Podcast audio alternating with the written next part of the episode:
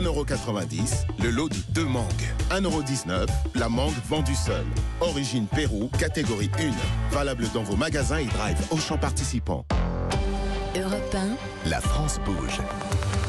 Elisabeth Assayag. La France bouge, merci d'être avec nous. La France bouge sur Europe 1 qui accompagne les entrepreneurs euh, qui découvrent des pépites. On parle aussi d'économie. Aujourd'hui, on parle de santé, toujours avec cette question est-ce que ça va bien? Mais oui, ça va bien. Il y a des avancées. Nous sommes à deux jours de la journée mondiale contre le cancer. Oui, il y a des innovations pour la recherche, de la prévention euh, autour de, du cancer. hein. On, a, on, on- a eu beaucoup d'exemples aujourd'hui avec Yann Gaston Mathéo. Vous êtes le fondateur et le président d'Ictos. hein. Vous vous accélérez. euh, la recherche, hein, vous réduisez les coûts euh, grâce à votre intelligence euh, artificielle dans la recherche médicamenteuse. Nous sommes avec Charlotte Mar, la fondatrice de l'application euh, My Charlotte, et Eric Solari, oncologue et membre du conseil d'administration de la fondation euh, ARC. Chaque jour dans la France bouge, on se pose, on raconte l'histoire euh, d'une entreprise, d'une association, d'une fondation ici en France qui font notre fierté. Aujourd'hui, c'est le retour au travail après une maladie. C'est pas toujours évident. Et pour Cancer at Work, travailler avec un cancer, c'est possible et souhaitable. la France bouge, la saga du jour. Bonjour Solène Godin. Bonjour Elisabeth. Le cancer au travail, comment en parler avec son employeur? Comment adapter l'activité professionnelle à la maladie?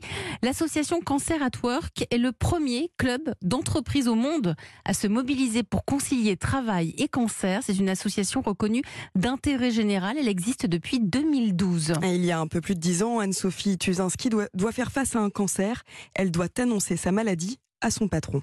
J'ai eu une réaction hors norme. Mon patron a été au courant une heure après mon mari que j'avais un cancer. Donc ma parole a été d'emblée très libre et très libérée. Et en face de moi, euh, mon patron m'a dit écoutez, ne vous inquiétez pas, vous avez carte blanche, on va ensemble traverser cette épreuve, on va faire ce qui est le mieux pour vous. Alors Anne-Sophie se rend vite compte que son expérience pourrait servir à de nombreux salariés. Cette professionnelle des ressources humaines prend le problème à bras le corps. Elle décide de créer une association. Les dirigeants qui la rejoignent signent une charte. Ils s'engagent à libérer la parole sur le cancer avec leurs salariés. Cancer at Work leur propose une méthodologie et une plateforme de partage. Dans une entreprise industrielle, le sujet ou le besoin va pas être forcément de former le management, mais peut-être de réfléchir à l'adaptation des cadences de production quand on revient au travail après une mastectomie, par exemple. Est-ce que c'est économiquement euh, viable ou intéressant de mieux concilier maladie et travail? Et oui, ça l'est pour les personnes qui gardent des revenus, pour les employeurs qui voient le coût de l'absentéisme diminuer, mais qui gardent aussi des talents Alors Cancer at Work réunit une centaine d'entreprises qui sont labellisées Cancer at Work. En 2019, l'association a créé un label. Il garantit les progrès faits par l'entreprise sur la conciliation travail-cancer.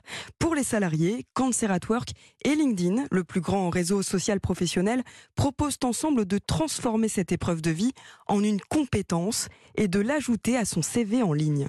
Cette compétence qui s'appelle Fighting Cancer permet aux personnes malades, mais aussi aux managers qui les ont accompagnés ou aux conjoints de valoriser, de faire reconnaître tout ce qu'il a pu développer comme compétences, notamment des compétences douces, d'empathie, de gestion des priorités.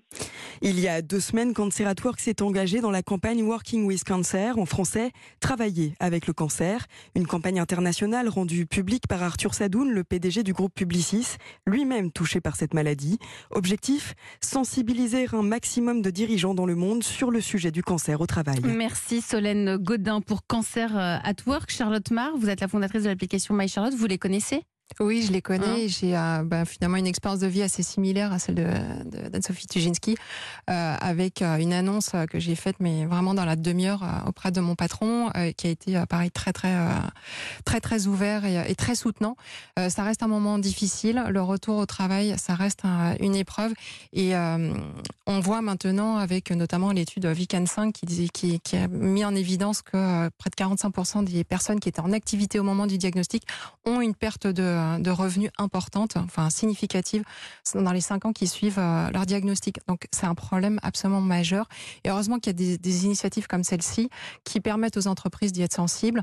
Il y en a d'autres euh, qui accompagnent les patients, donc par exemple le jour d'après ou euh, l'ANIAC, qui euh, accompagnent les patients pour le retour au travail, pour justement discuter des aménagements possibles. Qu'est-ce que je peux faire Le mi-temps thérapeutique, comment ça fonctionne La reconnaissance RQTH, comment ça fonctionne Donc ça, c'est des accompagnements qui sont vraiment importants. Qui sont essentiels. Eric Solari, vous êtes membre du conseil d'administration de la Fondation ARC, oncologue. vous, voilà, Worky Cancer at Work, vous, vous, quel regard portez-vous aussi sur ça? C'est important ce retour à l'emploi Oui, c'est important. Encore une fois, on est dans, dans la qualité de vie après cancer, dans la réintégration de la vie normale. Vous savez qu'il y a eu aussi des initiatives politiques sur, le, sur les emprunts bancaires, sur la, loi de, qui permet l'oubli de l'histoire qui permet de mmh. mode de réintégration aussi important, mmh. le droit à l'oubli. Mmh. Oui, c'est, ça fait partie des avancées, je crois, importantes. Donc, on est maintenant sur ce, sur ce sujet et je pense qu'il y a plusieurs pistes de progression. Euh, nous qui nous intéressons à la recherche, on essaye aussi maintenant d'intégrer les patients, voire au-delà les citoyens ou les gens qui ont été touchés, qui, sont, qui se sentent concernés dans la réflexion sur la, sur la recherche sur le cancer. Parce qu'on pense qu'ils peuvent avoir aussi un regard propre qui peuvent nous aider mhm. à identifier les projets les plus pertinents, les plus intéressants. Donc vous, vous collaborez aussi avec eux Donc de plus en plus, c'est un apprentissage. Il faut apprendre à se connaître, il faut apprendre à parler le même langage, mais ça vient. Et ça vient, bah, tout ça c'est très positif. Et d'ailleurs pour en savoir plus sur, euh, bah, sur cette sensibilisation euh, euh, autour du, cancer, hein, vous sortez, la, la, Fondation ARC sort le jour de la, de la journée mondiale, donc le, le, le, le 4 février, les révolutions de la recherche sur le cancer euh, dedans, on y trouve des, Alors euh, oui, ça fait un peu un, état des lieux de façon aussi simple que possible, sans, nier la complexité de la maladie. Et ce livre est accessible sur le site de la Fondation Arc et il peut être envoyé aux personnes qui le souhaitent aussi.